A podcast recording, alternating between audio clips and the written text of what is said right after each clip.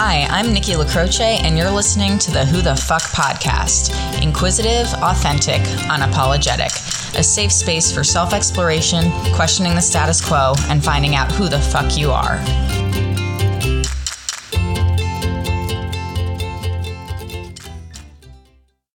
Hey, gang, thanks for joining us for the latest episode of the Who the Fuck podcast. Our guest today is Daniela Modesto, and Daniela is married to my wife's cousin, so we met a few years ago back at Thanksgiving at her in laws. It had been some time since we were last together in person, but when I followed Daniela's blog, Calm Eats Gluten and Dairy Free Living Made Easy, which details her personal journey about how changing her diet reignited her creativity for cooking and has helped her rediscover herself. I knew I had to ask her to be a guest on the show. And in case you missed it, we've launched Who the Fuck for a Cause, which is also allowing each of our guests to provide a charitable cause that they would like listeners to support. So Daniela's episode today is supporting Feeding America to help families in need. Be sure to check out whothefck.com slash donate after the show and support the cause if you can. Now, Daniela, why don't you share a little bit about yourself with the listeners before we get started? All right. So, hi. Thank you so much for having me. It really is an honor to be on your podcast. I love that you're doing this and I love the, the, inspiration and feeling and emotion behind it. So, I have a blog called Calm Eats, and um, my focus is to help people uh, live gluten and dairy free without having to worry, without stress, and just make life normal. Um, my background is I'm Romanian. I'm from Romania. I also spent some time in Germany and I learned to cook from scratch, and um, that's been really sort of the driving force behind this eating real food, getting back to my roots, and really getting in touch with my body and my mind. One of the things that you said and, and why you got into this is you've been super vulnerable with your readers on your blog about how your journey began following a disruption to both your physical and your mental health. So, what inspired you to look at cooking as part of your healing process? Well, to me, cooking was always grounding, but I didn't really associate appreciate what cooking real food from scratch can do to the mind and the body. So it was honestly just that transition to getting rid of all the processed food, just breaking things down, bringing them back to my roots and seeing how I can make a difference and and really through food and paying attention to what I put in my body, I was able to then move into a very different direction with my life completely. When did you actually start cooking? All right, so my first adventure in cooking was actually when I was nine. I attempted to make fried eggs, and needless to say, the oil that I used was no longer in the pan by the end of it. It was all over the floor. It was a disaster. But by 11, I managed to make a vegetable soup, and it was edible, and that was pretty cool. But like in my adult years after i left i started cooking when i was living in new york in my 20s after college but really cooking like from scratch more or less was probably around 2007 2008 so ever since then i've just been in the kitchen. I love to cook but i certainly don't have the diligence that you're describing. You know i think there's a lot of focus and energy that goes into that. When you go through the process what is it like for you as far as kind of identifying the recipes that you want to try or you know what you actually want to share with your readers? A lot of it is honestly how i started cooking is looking at some of the things that i've made prior to going gluten dairy free. And then I kept thinking, how can I eliminate some of the things that you know I can no longer have? What can I add in? And I just feel really inspired when I'm at the market and I see certain ingredients and it just starts usually with one thing. And then I'm like all right how can I work around this and make it into something?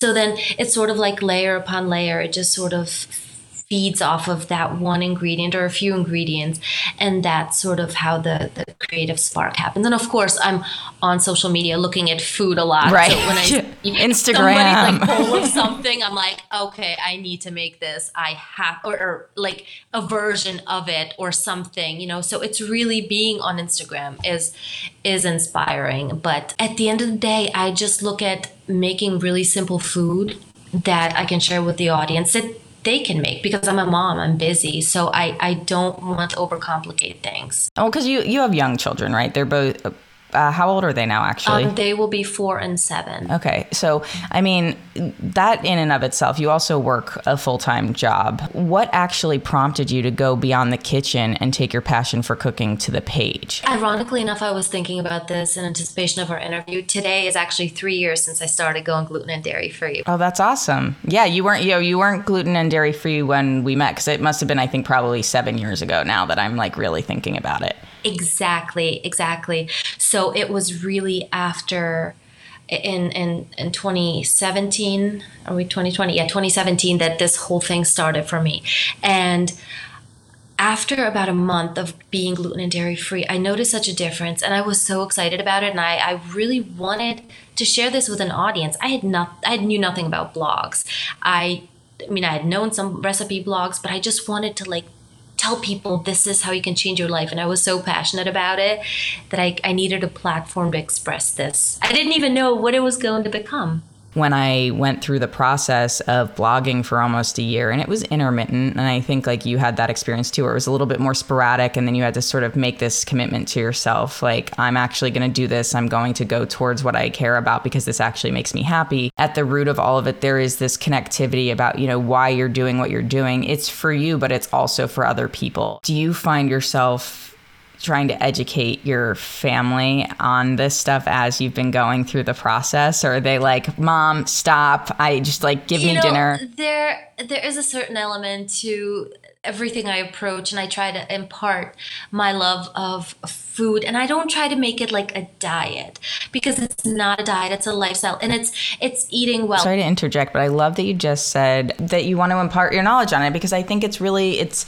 it's a less um, stringent way of thinking about it and I do agree with the lifestyle approach go on but I just want to say I love that way that you think about it with your kids imparting your knowledge on them. Yes and I just you know I don't want them to feel like they're missing out on things because I, they can have uh, snacks and you know certain processed foods but we just try not to have a lot of things. Like i don't need to have soda or other things in the house.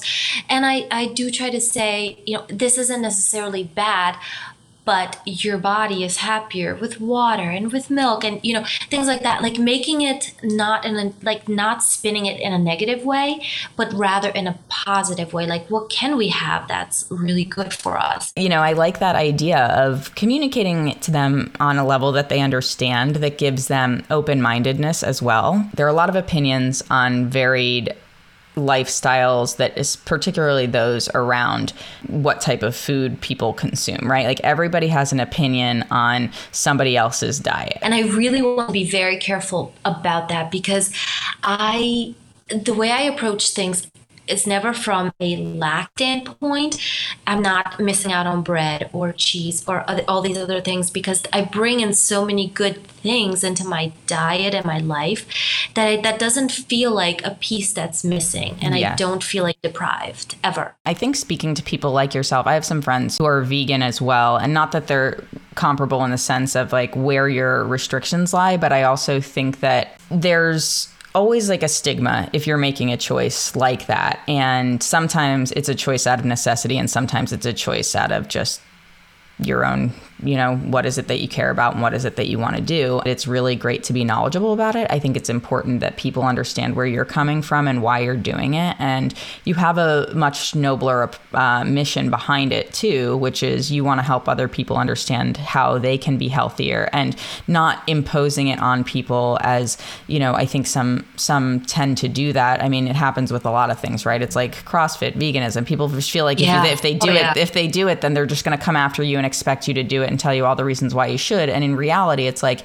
just educate yourself so you can make the choice for yourself. And so while at this moment in time, I'm not going to necessarily remove XYZ things from my diet. I'm educated on why maybe I'll eat less of it. I mean, I certainly think these types of conversations inspire me to have a different approach to what I eat and what I consume. And last night, I was actually, it was funny because you said when we started the call that like I looked healthy, and I was like, oh, that's nice. I don't actually think I am because I have been eating so much crap the last couple of days. Like, I am a five year old when it comes to candy. I'm like, I need gummy something all the time. And so I was like eating gummy worms and like mini Charleston chews as I was writing our outline for our call. And I was like, this is really sacrilegious right now. like, this is like exactly what I shouldn't be doing leading into this conversation. But, you know, it's also that authentic thing where I was like, I wonder, do you have a vice that you're like, I didn't give this thing up? Yes, absolutely chocolate. I mean, uh, hands down, chocolate. The brand that I get um, is allergy friendly, so it doesn't have any soy, any dairy, or any gluten. So it's really nice. And I do love dark chocolate chips. They're they're seriously my vice. And I also yeah. popcorn. I really, I will admit, I, I am not flawless when I've come home from work and parked myself scrolling through Instagram and eating popcorn right out of the bag. And then I was like, ah, shit. Yeah. we are half the bag now. So, no, I am not perfect by any means. I have my moments. like you said, I mean, we all have our vices. Food is definitely a comfort, right? It's really cool to look at your blog and your story because you've also you know, there are a lot of interconnected layers that arise from your story. Your passion for cooking and photography are totally at the forefront. I mean, from the aesthetic perspective, I I love the look of your blog. I love the way your photos come across. You have such a poignant perspective when you look at the color contrasts in your photos. It's just it's really beautiful. I mean, your blog is literally like Instagram gold. You're doing so many of those things that really capture people's eyes, but the mental health and the physical wellness, which are the primary focus of your posts, are yeah. also I mean, much bigger than that. So you can draw yeah. people in with the food and the imagery of the food, which is, you know, magnetic. But then you also have this opportunity to remove the stigma around mental health and promote body positivity. Do you see it that way as well? I do. And that is honestly why I got into this in the first place. Photography was sort of a, um, something that came as a result of it. I'd never used a camera in, in this way. I, I had no idea how to. Do. That's really crazy. I mean, you've done a really good job of teaching yourself. then you. I mean, it's really professional quality stuff. I I love seeing it because it's something that really has some power, especially because you can look at your photographs of your food. And if somebody didn't know this is gluten and dairy free, you've already drawn them in. And now they might be like, oh, well, you know what? That's okay. Like, I'll give it a try. It still looks really good. Exactly why. But, you know, as, as, as I started this, my whole point was that I wanted to find equilibrium in my mind and my body. And I started through food. I wanted to get to a point where I could lower my stress because I was sick. I was really sick because of eating gluten and dairy. So I was always stressed. My my body was off and it affected my mind and vice versa. So uh, cleaning up my diet has allowed me to sort of take a breath and really focus on the important things. Kind of like energetically, food fuels us and kind of cleans up your mental state. When I started this, it was mental health was the most important thing to me because highly processed foods can really impact anxiety, can impact depression. Um, I know a lot of people say that's bullshit, but I do believe that when we eat a certain way, it can mess with your moods, affect your hormones. So you know, stepping back and looking at what you're consuming and how it is affecting your mental health is huge. And I'm also very open about not being shy and saying, I struggle with these components in my own life. You know, I'm I'm flawed. I think we all have that. You have a lot of exposure here about why you did what you did being related to your mental health and your well-being um, you know you had mentioned being really sick physically because of your diet what kind of symptoms were you experiencing physically that were sort of the red flags for you so the symptoms physically were really just like bloating pain discomfort um, tiredness, just feeling off in my body at all times. And that in turn really affected my mental health because I was depressed, I was upset. I felt like why can't I get my body to just function like a normal person's? You know, people can eat pizza and and I didn't even realize it's at this point. Yeah, I was going to ask, how did you get to the point where you yeah. were sort of like, I'm going to start exploring my diet as a way of trying to remedy this? It was funny because I had been from doctor to doctor. Nobody, everybody was like, "You're fine. I don't see any symptoms. Test after test, everything's fine. You're great. You're in great health." Did they do like allergy tests and things like that as well? Everything, yes. No, no, no obvious, you know, nothing on paper. So it was honestly on my drive home listening to a podcast. Uh, I used list used to listen to like health podcasts, and this one talked about this doctor talked about gluten and dairy and their effects, and I was like, it was one of those moments where you're like, okay, I think this might have something to do with this. And that day, I decided I'm going to go gluten and dairy free. This so you just went cold turkey. Cold turkey. The next day, I was like, I'm starting my new life right now. Seriously. You have a lot was, more you have a lot more motivation than I do. I'd be like, I'll do it in a couple months. And then I'm like, wait a well, second. Was, you know, it was like I had gotten to a point where it was so bad I was willing to try anything. Yeah. And as soon as so possible. Me, yeah, as soon as possible. So to me it was like if I can do this through food, what do I have to lose? I'm already in such a bad place. Like there's nowhere to go but up. Yeah, you know? that's a, yeah, no, I that's a really fair point. Hundred percent. That's absolutely accurate because the thing I think is really interesting is just how immediate the need becomes to try to find upward trajectory because I've been there um, where you're talking about from an emotional state. I mean, life is life, right? We're adults. I was thinking last night about how crazy all of the stuff that's happening in the world right now is. And thinking about how lucky we are that we live where we do right now and thinking about my friends and their friends and family and the fact that I the more I really looked at adulthood through like the lens of the people that I know is we feel like we're in a silo. We feel like everything's happening to us and only us when there's so many big factors that we feel the weight of. When you're depressed or having a lot of anxiety, you feel sort of like you're walled in and it's all relative to your experience. And when you open up your mind and sort of start to look at how other people are going through things also. They're not necessarily the same circumstances. They may not even be similar circumstances, but those feelings of isolation and strain and stress and pressure and fear are and, and anger for me for sure. Like my anxiety definitely like ramps up my rage. 100%. if you take a step back and say, you know, what can I do to help me kind of break down these walls and open myself up to possibility, you do start to move at a much different pace. And it sounds like that for you, food was that gateway. You noted that eating well coupled with mindfulness has the power to transform. You have that on your website, and I loved that. And I pulled that out because I just thought that's exactly what you want to be thinking. That's the mindset we should have. So, can you talk to me about how that transformation has occurred for you? Like, once you made that choice? It was, and the reason why I named the blog Calm Eats, it sort of came to me almost like by osmosis because I've been so interested in mindfulness and, and meditation and that component of life is so busy and loud and the world is really loud and there are so many opinions coming at you and when you just get really quiet and just pay attention to your environment and what's in front of you. And you cook food mindfully and you eat food mindfully. That should be enough for so like you just start with that. It puts you in the present because i mean you have to be right? Like you can't be 10 steps ahead when you're cooking. You get the recipe wrong exactly. Yes, which of course has happened to all of us at some point. Yeah, I think that's literally how I cook. Holly's like, "How long do you keep that in the oven for?" And I'm like, "I don't know. I just eyeball it." And she's like, "I. This is why you have to make food because you tell me, well, can you make dinner? And then I ask you how to do it, and you're like, I just guess." is that is that not good for you? Do you not know like how long I wait until I check on it? Okay guess I'll make dinner. Yeah.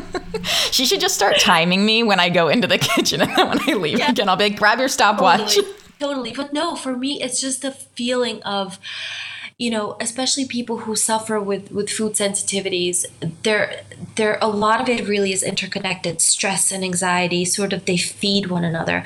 So it's it's a double. It's it's like two sides of the same coin, if you will. So when you quiet the mind, you quiet the body. And when you quiet the body, you quiet the mind. So even though it's all one thing, but oftentimes we know we look at it as like the mind being separate from the body. But really they're interconnected. So when you're able to you know slow down the body slow down the mind you sort of have this this synchronicity and this just flow and that just works and it's it's not easy to do that's why i really admire it because i for me i don't have the discipline at this juncture. And i think what's hard is you know there's a part of me that wants to and understands the benefits of it. And then there's the anxious stressed side of me that is like that's not what you need to prioritize right now. And that's sort of such a it's that is the problem. To your point, you just commit to it and then kind of let the rest of it follow. Coming out of this conversation, it's like all that stuff that's in the fridge that's fresh and that I've been avoiding for the past like two days. Like, just eat it, Nikki. Just like you bought it with good intentions. Just like actually make something. Thinking of it as a time to be present and be more intentional and collective of my thoughts and how to move forward. And honestly, even cooking together is a really wonderful thing that gives you a moment of pause with your significant significant other or with your children as well? Do they ever cook with you or do you try to keep them out of the kitchen? well, it, it, it's both. Most of the time, I'm just happy to be hanging out in the kitchen with a glass of wine and doing my thing because it's like my yeah but also when i'm when i'm cooking with especially my daughter she loves to pull up a step stool and she likes to help and so that's really rewarding and they both will pitch in you know once in a while but it i do i am territorial. I will say i'm territorial over my kids. I have to say is that like is that like an unspoken mom rule though? Because i swear I so. like it, my parents were in seattle for thanksgiving a couple years ago and my mom was like, I mean, you just like don't get into the kitchen. I was Holly's like, can I help? And I was like, back off. The beast is out. Get the hell out of there. Like you see my dad and I over here fixing this thing. Find somewhere else to be, lady. It's not going to help. I know that you think you're being a good daughter-in-law. She's actually docking you points for this. it's so true. It's so true. I'd rather handle all of it, even when it's like you know overwhelming. At least i know my flow and i know my way around. So yes it's just yeah i am i am i flow well when i'm in there just doing my thing i love it. i love that idea of flow. And and you mentioned equilibrium before too. And i think that that concept of physical flow aligns a lot with where your mental state is too right? And you know it's really funny that you mentioned that because i really feel like happiness and and joy is really captured in those in between moments in those little tiny moments where you're like looking at this beautiful I don't know, bunch of dill or something. And I know I get made fun of this all the time for my obsession with ingredients, but it really is. It's in those moments of appreciation of like, this is so beautiful. I'm going to make something with this. It's just pausing and appreciating. And then I feel like your food is different when you put that kind of intention into it. And it's it's that kind of relationship that I have with with I think with cooking not every day is like this and i just want to put it out there. I can be an anxious stressed mess when i come home from work. You know things happen. Life is life. I yell at my kids yeah. and, you know, my husband. Like things are crazy but it's it's some moments you really just get excited by these tiny precious moments that i feel like fuel life. When you speak about you know looking at ingredients and pausing and appreciating that. It's sort of like when I go outside and spring is is starting to bloom and you see a lone daffodil and you're like, "Oh my gosh, the world's alive." That's another thing that you do a really good job of with your aesthetic component of your brand is you holding like a bunch of really bright red beets. It really resonates because it really showcases that intention behind it and it showcases your love of it because you're you're putting it forward in a way that mirrors the lens you're looking through. So on that note, which ingredients that you use do you feel benefit mental health the most? So for me, I feel that ingredients that can balance your blood sugar most and keep you steady are really beneficial. So I love using salmon, olive oil, avocados. Um, I like using greens whenever possible, blueberries, antioxidants, like good for you. To your point, berries in general, too, for me. Like, we had raspberry bushes growing up as a kid. And um, one of the things that made me so excited when we moved into the house that we're in now is, and I can actually look out on it right now, they have raised garden beds, was when we were touring the house, the owner said, Oh, you can't see it right now because it was dark out. He said, But we have, um, we actually have a lot of raspberry bushes here that'll grow. And I looked at Holly and I was like, oh my God, it's so nostalgic. Getting, you know, my dad's old work shirts on and going down to the raspberry bushes to pick with our colanders. And so, to your point about how food and, and psychology work together, do you grow or pick your own ingredients as a form of catharsis? I do grow in the summertime. I do have two beds, and I'm actually composting this week as so we're stuck inside and I, am using this as an excuse to start composting and really paying attention. And so I'm looking forward to just having nice soil and growing my food. I really like planting things that I use in my day to day cooking. So, lettuce, huge. I, I like to have salads every day. I have beans, radishes, tomatoes, peppers, and also carrots. Carrots don't come until like fall time, but still I like growing them just because it's so rewarding at the end to pick them. But I love having lettuce and beans that kind of you're always just getting production pretty much all summer long. So it's really nice having those. My first experience was growing squash and I decided that was not a good idea because it sort of took over everything. I was going to say those will literally just like your entire yard will become squash it. and it will be years later and you'll be like why? Where did this come from? So on that note, what is your favorite meal to make and is it one that soothes your body and your mind? There are probably a few that I make on a regular basis, but I like I do like making soups a lot. They're really nourishing. I find that eating cooked vegetables is, especially in soups, is really good for digestion and it sort of feeds every part of you you know it hydrates and, and just provides a lot of nutrients but also i love making curries. I'm a huge fan of curries. I like thai curries and indian curries so those flavors are something that i make quite often um, uh, one of my favorites is a, a chicken tikka masala. I mean, that's I, like I, that's like my my go to, which I feel like is maybe a little bit basic in the sense of like, yeah, of course that's the Indian food you're eating. Of course, yeah, like of course. because but I can't it, handle the heat. Completely, completely, and also I try to make these recipes, you know, that that my children would eat because that's what I was going to ask too. Is will they eat curry? They do. They do like curry a lot. And also another one is a mung bean curry that I like with cauliflower. And that's just so again so easy on digestion. It's vegan. And so it kind of is the best of all worlds. Yeah, because, that sounds like it. And I try to I keep the spice down because of them. Sometimes I push it, but then I get pushed back. So yeah.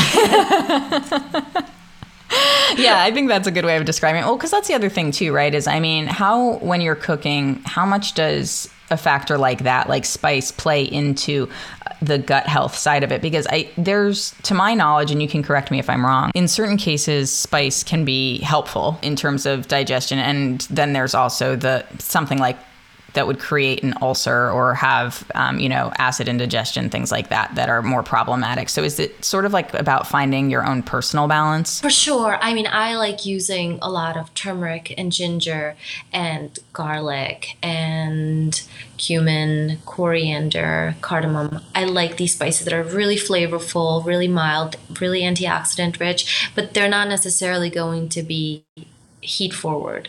So you're really keeping the heat down, but the flavor is is really nice and intense. And I like flavor and spice in pretty much everything I do. Like when I roast vegetables, there's probably cumin and oregano and chili powder and paprika and smoked paprika. It's just like a lot of intensity in my food. I like that. That's that's such a good description of it, intensity in your food. What you said is that they're not heat forward and I I love that as a concept as well. It's a great way to describe it that as somebody who doesn't cook with a lot of spices, it resonates with me. In particular because I when I do cook with spices, they are not heat forward spices. Uh, I'm a good Italian girl and I enjoy, you know, my my herbs um, and all of that good stuff. You know, the oregano, the basil, the rosemary, you know, just throw whatever we can grow in our gardens, tomatoes, um, lots of tomatoes.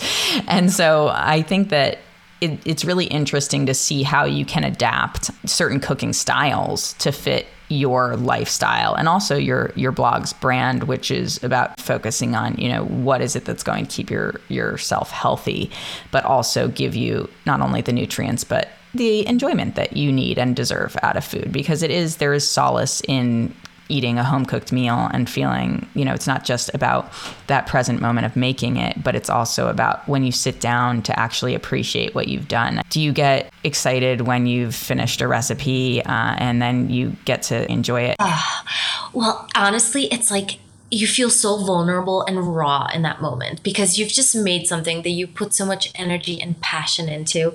And then it's like you push the button when you share it with the world. And it could be criticized in whatever way you know like you like it your family likes it.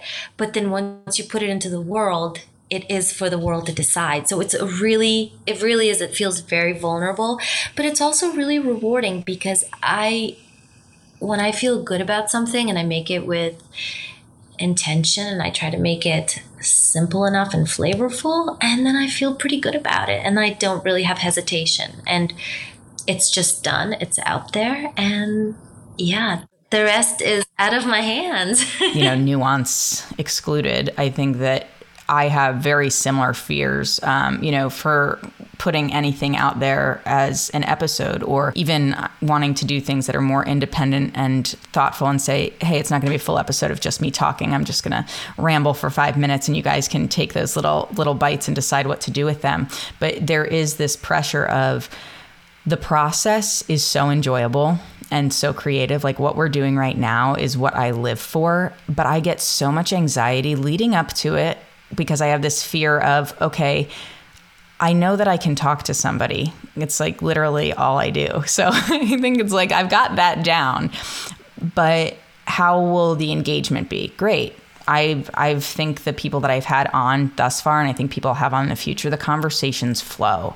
Um, that might not always be the case, sort of like with a recipe, right? Like it sometimes it falls flat, sometimes it needs a little boost. But I think that you know, that fear of putting it out there once you've completed it, once you've compiled it, you have that pause, that hesitation, that fear like, what's going to happen? What will people say? What will they think? And for me, it's a really big battle with my anxiety about growing up, this fear of rejection that has really just kind of followed me my whole life. And I'm starting to only explore now in therapy and trying to wrap my head around how to stop being so self limiting because I see so much opportunity with this. And it sounds like you see a lot of opportunity with what you're doing, but you could also, at any given moment, at least for me, feel like I'm almost paralyzed by that fear of rejection and what people will think or how they'll respond to what I'm doing.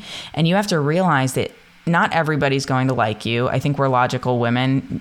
We know that. But it doesn't change the fact that when people don't like you or disagree with you or have something to say about what you're doing, that you won't take it somewhat personally. You can try, but I think that what we're doing, each of us in our own projects, is so personal to us that if somebody does have a negative piece of feedback about it, you're like, this feels like a direct criticism of me. Completely. It is so challenging to separate yourself from who you are and what you do because so much of who you are goes into what you do. So when I write the intro sometimes to my blog posts and I'm vulnerable and and those words and those feelings are out there the, that accompany the recipe, you know, that can feel really scary too because it's another component that goes with the recipe. It's like a whole package, if you will.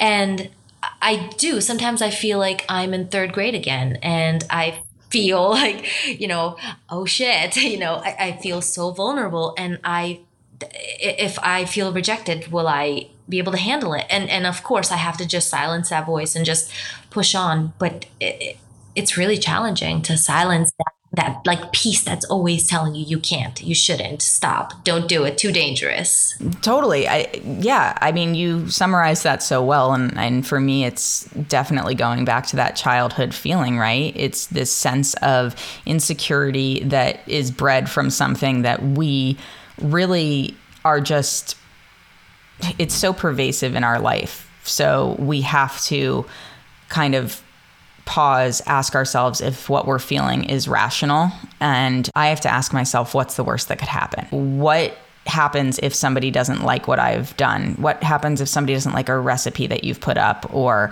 I mean, and especially something like that that's so preference based, anyhow, right? Um, sure. You're you're relying on people to like what you're doing, and to like what you're doing, there is this pretty strong correlation to liking your personality in some way or another. I think your blog is really easy to read. It's very personal. It sounds like something that a conversation you would have with a friend. You know, you're getting some exposure on other sites. It's super cool to see just how you're evolving in your craft and what other people are taking from it as well. I mean, these are people that presumably you don't know a lot of them either, right? So you're cultivating an audience of people who genuinely are interested in what you're doing and by being interested in what you're doing they're interested in you.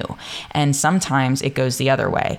They they're interested in you like your friends that you're like, hey guys, I started this blog, I started this podcast. Tell everybody. I mean, you've been doing this blog for a while. I know you had a bit of a hiatus and you came back, and that was actually honestly the moment that you came back from um, your your brief departure was from social media. Yeah, yes.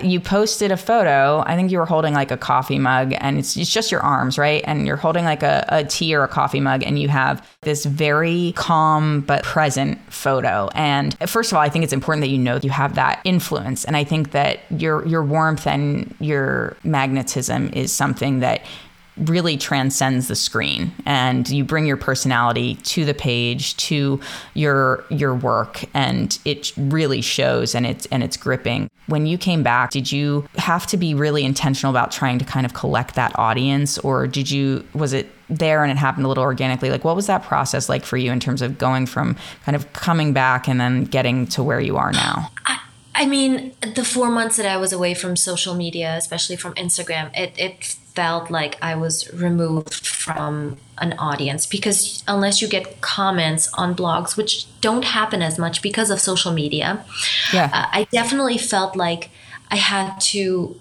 start from not from the beginning because it was a really welcoming kind of return. People were excited, and, and I, I was excited to I think that's great in and of itself, right? Is that like a showcase of like affection for you coming back? People missed that. That was, and I was kind of stunned by that, honestly, because I uh, don't see myself as that. I just saw myself as somebody posting pictures and thoughts, and it was just really heartwarming that it resonated with certain people. And and like you said, not everyone will like you. People will follow you for whatever reasons and unfollow you for other reasons. But I think the the essence is to just stay super true to yourself and and just continue to post things that would address your audience's needs but also your own because at the end of the day I do this for my audience but also for me because a certain creative piece has to be completed in order for me to feel good about it and to want to keep doing it. Trying to put your energy somewhere else, I think, is super important. And Holly has been saying to me, um, you know, before I record my episodes, because I'm very kind of fly by the seat of my pants in a lot of ways, but not with this. Like, this is the most organized area of my life and being super intentional about it. And it's really powerful to think about how that translates to somebody else. So like you do it for yourself because you're you're inclined to follow that creative path, but like you want to set yourself up to also succeed for your audience. And um, I sort of wrapped that thought around what I was originally going to say, which was I went into my office last night and organized my desk. It had it was it had a week's worth of day job chaos happening on it and so it's like i have three beverages i have like papers scattered yeah. everywhere posted some reminders whatever's going on and holly's said multiple times like go get it ready. So then like when you go down there it's just all set up. You don't have to think about it. And so i was so meticulous about it. I was like okay this is they got a new set of headphones. They're going to sit on the stand. I need to put this here that there. And it was just like you get yourself into a zone and it feels calm and it feels like it's right for you. And I feel like if it's right for you, then it'll be right for the people that want to follow you. Absolutely. You bring up such a good point and and I can translate it for in cooking but also with taking a photograph because if I could show my audience what it really looks like and usually the chaos that is all around right a actual shoot and how ridiculous it can all be in order for me to get a really calming shot. But I try to focus when I zoom through that lens and I just focus on that piece of food or, you know, the, however it's set up, it brings clarity and I want to share that moment with my audience as well as, you know, the messy parts because you don't want to make it perfect, but it, it's that initial feeling that I want to impart like take a breath, eat good food. It's yeah. okay. 100%. Yeah, absolutely. Absolutely. And I think that that's what's super cool about the way technology works now. We're all super isolated at this moment. I mean, there's no, there are very few people, let's put it this way, who aren't separating themselves right now. And one of the things that I think is a really unique opportunity for people like ourselves in this situation is to continue to grow these audiences and help them understand that we are still connected despite what is a very physical isolation. And it's part of why I've wanted to record more now is because I want people to not feel alone or scared. It's especially important to put content out there that people can feel like they're part of and not just that they're consuming it as an external audience. I want it to feel integrated into their life too. Exactly, where they can say, you know what, I feel that way too, or I can, I can sort of step into their feelings around this, and it makes sense for me. Yeah.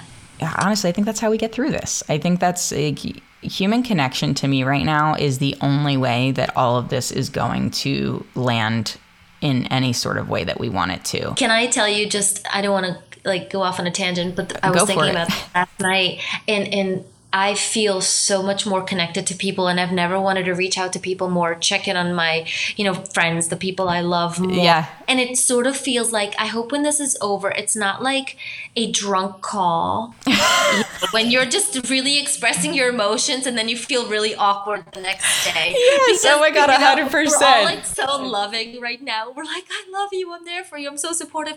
Like I hope we can continue this and not be like, well, that was awkward. You're right. There's a real opportunity here to capitalize on that feeling because it is visceral. Even just when we were having some technological difficulties trying to get this thing started, and we finally were like, oh my God, I see your face. I, I hear your voice. Oh my God, hi, hi. It's so good to actually see you and like feel your your energy. I think making sure that we continue to project that and we try to make sure that people understand that the feelings that you're having right now are normal and what can we do in our capacity to help you. Like you can offer support through recipes that might might be helpful to calm you or soothe you in some way, or adding your own personal stories, like you were saying, to your blog to explain, you know, your experience with this. And it's the same thing for me. I mean, I'm just going to be recording a ton of episodes and trying to help people understand each other. And just because there's a really big umbrella topic at large right now doesn't mean that these other topics don't matter. And I don't want those things to just be overshadowed by what's happening right now because the rest of the problems we face, the rest of the you know, creative opportunities we have, whatever it is that the topic is um, of the discussion, it's important for us to keep those dots connected because when all of this, you know, kind of smoke clears, for lack of a better term, with the coronavirus, it's going to be so critical for us to continue to lean on each other, like you said, and not let that force us apart the thing that's really been kind of miraculous to me is that even my very introverted friends are like, I need to be around people. Like, I can't handle it. And I said to one of my friends the other day, this really is a statement on how human connection is a driving force for everybody, even those who really think it's not. Completely. I feel like I am also an introvert and I really enjoy a lot of alone time to create, to be, but I've never wanted to just exchange ideas or just be around humans. It just, we are wired for this. We need human interaction, connection, touch. We feed off each other's energies. And so this is definitely something, it's uncharted territory. It's a really difficult way to like i can't really process it and i haven't processed it yet fully and i hope we don't have to right and i don't and honestly i don't know that anybody can be in the mental state to process it fully right now yeah. because i mean a there's just so many unknowns but b it's also like you said it's uncharted territory this is something that has not been experienced in our lifetime, our parents' lifetime, one of the things that's really important for us to consider is how lucky we are that we have the technology in place today to remain connected through something like this because it could have happened 20 years ago. It could have happened 50 years ago and it didn't. And it's happening now and it's allowing people to remain connected in a time where we're explicitly being told not to in a physical way. So if we didn't have these digital touch points, what would that have meant? I mean, it would have been, I think, a lot more turbulent than even what we're experiencing right now because trying to get any information at all, let alone stay in touch with people. I mean, think about if like I live 3,000 miles away from most of my friends and family on the East Coast. So like how on earth would would I feel? I'd feel so much more unsettled. I would have no idea if anybody was healthy. You know, like instead I can FaceTime my sister and see my niece and my newborn nephew and just feel so much joy and enlightenment coming from that and it really changes your perspective on what is an utterly shitty situation. Um, and I think we have to capitalize on that and focus on that in a way that allows us to retain that feeling when this does subside, as you said. Yeah. And I think that's the hardest, hardest part to just not have an answer for everything and just have it be ambiguous, have it be okay without it being okay. Because our mind or our brain is always like, no, need a final solution, need to make sense, either good or bad, good or bad. So we need something to fall in either of those categories for us to feel at ease. So it's it's really funny living with uncertainty. And and you know, to bring it back to your point, having just one person that acknowledges what I do or say that they find benefit in it is enough for me. Having just that one, if I can help one person and one person finds some sort of, you know, answer to their questions and what I do, then I feel like I've done my job. I very much feel the same way. You know, this is a catharsis for me, talking to people about who they are and finding a way to connect with people, even if things aren't similar. You know, my goal isn't to have conversations that are polarizing with the intention of getting people pissed off or taking a stance that people don't like. I want to understand where people are coming from and I want to know what it is that people seek from me as well. Because, I mean, there's so much gravity in listening to your readers or to your listeners and understanding what it is that resonates with them and what it is that doesn't so then you can continue to evolve. I think the hardest part is just being really comfortable where you are and being giving yourself grace and and being okay with just going day by day and appreciating the art that you're creating in whatever capacity. Yeah, I mean, you like you just totally made a really good point, which is that creative process is what the value add is. So now that your blog is growing a following and you're getting some more publicity on other sites, are you mostly interested in continuing to grow your blog or do you have other ambitions for where Calm Eats might take you? So definitely continuing to grow the blog. That blog is my passion for sure. But I have been dabbling in some videos, so that's really enjoyable for me, kind of coupling music and images together and bringing them to life. Um, again, very cliche, but as a food blogger, I do want to ultimately work on a cookbook. Um, I do find holding an actual book to be really valuable, and there's just something timeless about it. Yeah, I love that. And it's also, you know, that tactile experience goes hand in hand with cooking, uh, right? Like, so yeah. you've got the ingredients and you've got the book. And I actually think one of the things that's really fun about cooking and that whole physical experience is that when you're cooking and you maybe get something on the cookbook, like a splash of sauce or something, right? And cookbooks are some things that get handed down generation to generation, and it sort of feels like transcendent um, of your generations prior and it's super cool because there's like a connectivity like food can bring you together now and food brings us together with our past as well and that's why i'm unapologetic when i get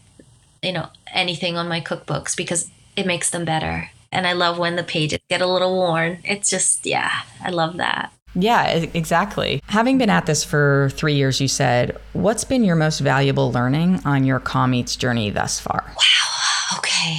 That's, it's a loaded uh, question. Yeah, it has been.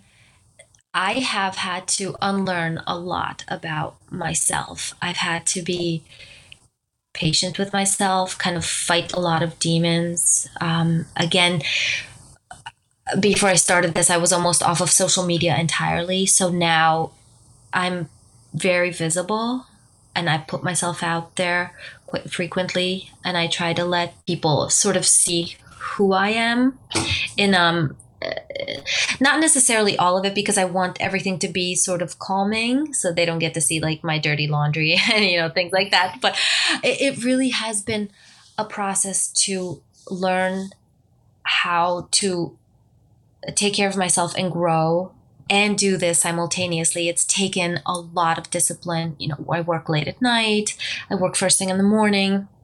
I work whenever I possibly can because I love it so much that I really put everything I have into it.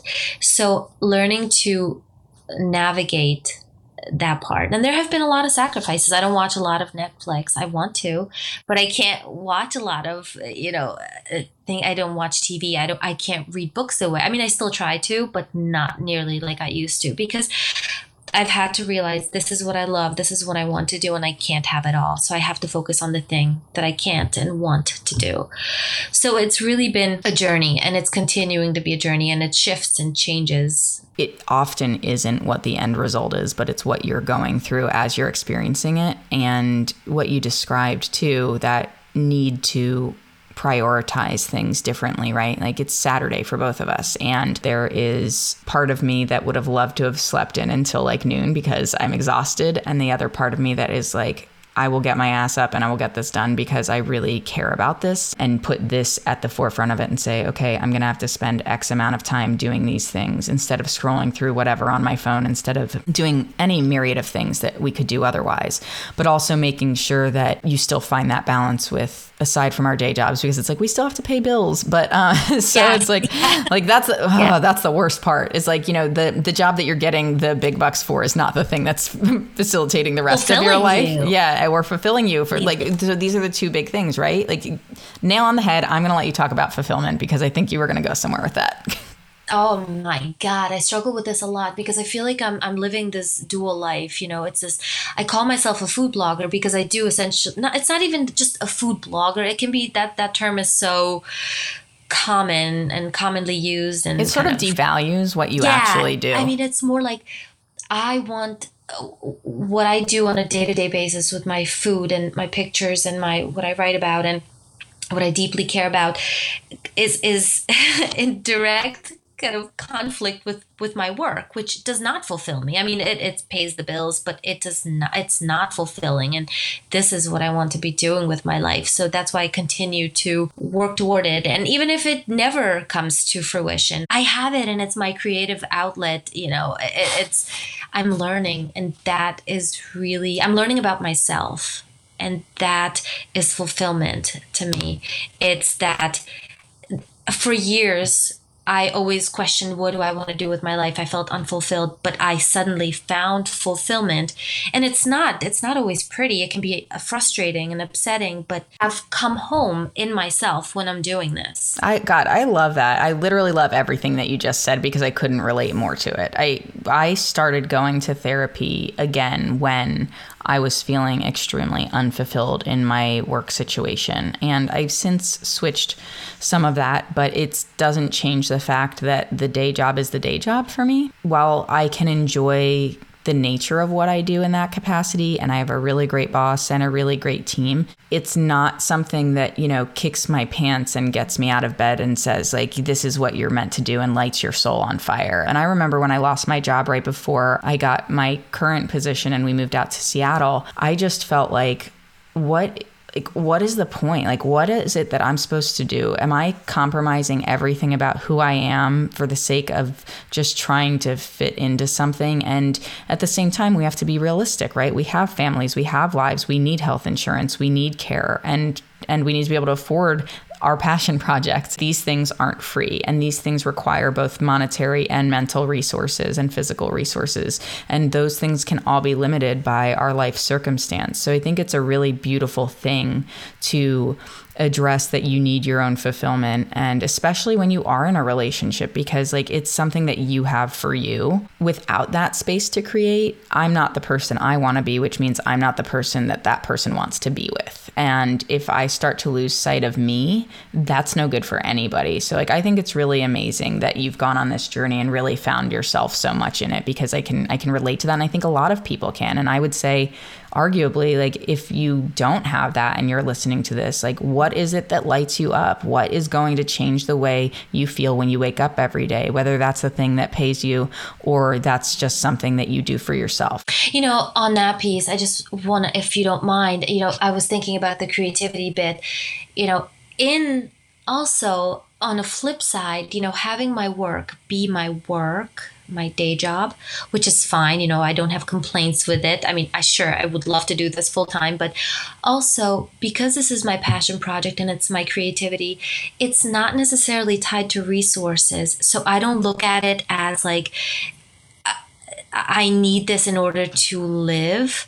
So I can put a creative energy into it that's not tied to must or have to or should do. I think it really is, it's okay where we both are at this point in time. Sure, it would be nice, but I do feel like, in a way, this is really a good thing, even though it can seem overwhelming and exhausting for both of us because you're basically having two jobs. But it is, it's fulfilling this, this creative side that can't be filled by anything else, in my opinion. Yeah, I a hundred percent. I actually spent so much time feeling like I didn't know what I wanted to do with my life. And that was the whole reason I even started the blog. Like, who the fuck am I? Like you said, you felt like you came home to yourself. For me, like I left Pennsylvania. I spent so much time of my life on the East Coast. I never felt like I fit in. I couldn't figure out, you know, what is it? Is it where I am? I mean, part of it I think was where I was. I think the West Coast is a much more suitable vibe for me. Being able to feel comfortable in my physical body and my location also gave me more comfort and freedom to feel like I could create because I felt more Completely, like my whole because self. environment plays such a huge role. Yeah, absolutely. You know, it can really feed that creative side, as you said, and let you be your authentic self. It's sort of like an invitation to just let yourself be who you are when you're in that space. And that's really important. Yeah, absolutely. I mean, I feel like this has been a, such a such a valuable conversation and you've given me so many things to think about. It's almost like i just had a my my second therapy session this week um, which i which i adore. I think that these are the conversations that i'm so inspired to have because it's the most real that it could possibly be. I kind of wanted to round out with one more question and ask you because of how you started your journey what would you say is the most important thing that you could tell somebody who's struggling with depression or anxiety who may be afraid to acknowledge it or afraid to take action to begin healing? Honestly, first just relax your shoulders, take a deep breath, and just let yourself be who you are and stop apologizing for who you are, exactly how you are. I feel like it's only in the moments where we can just be ourselves, which is a lot easier said than done, that we can start reaching out and just saying, I'm flawed, I'm human, but I need help. I need help.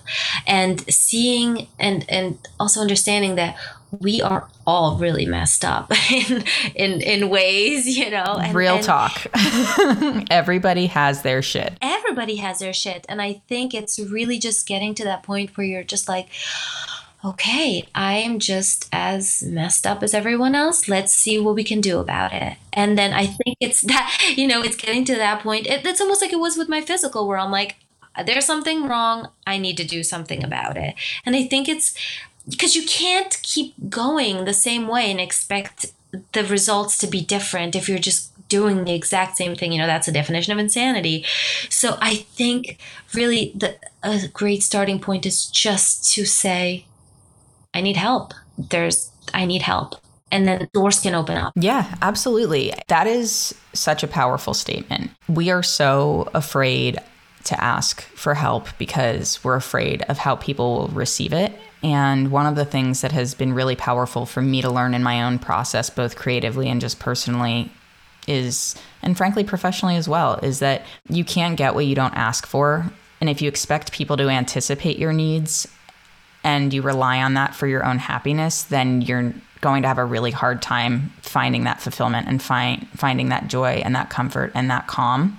And so I think that there's a lot of value in making sure that you can trust somebody. It doesn't have to be a lot of people. It can be one person. It can be somebody that you're super close with. It can be a therapist, but just taking that step and making sure that you're ready to have those conversations is not something that a lot of people can do easily.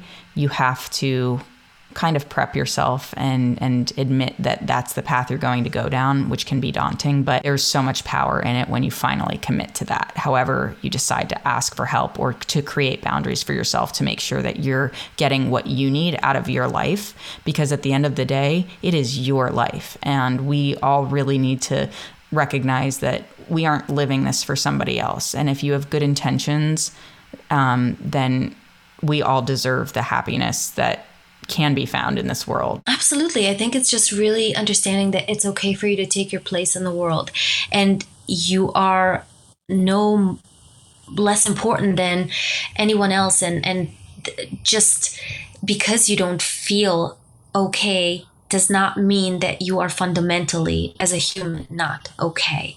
You're just not seeing that. Yeah, I mean that's just so real. I it's it's so real and you have emulated that so perfectly in this episode, Dana. I am so, so glad that you have spoken to me about your journey, that you have shared so much about yourself and about your passion for your community and the work that you do. And I'm super appreciative that you took the time out of your day and gave me so much of your authenticity and your realness in this conversation. Thank you.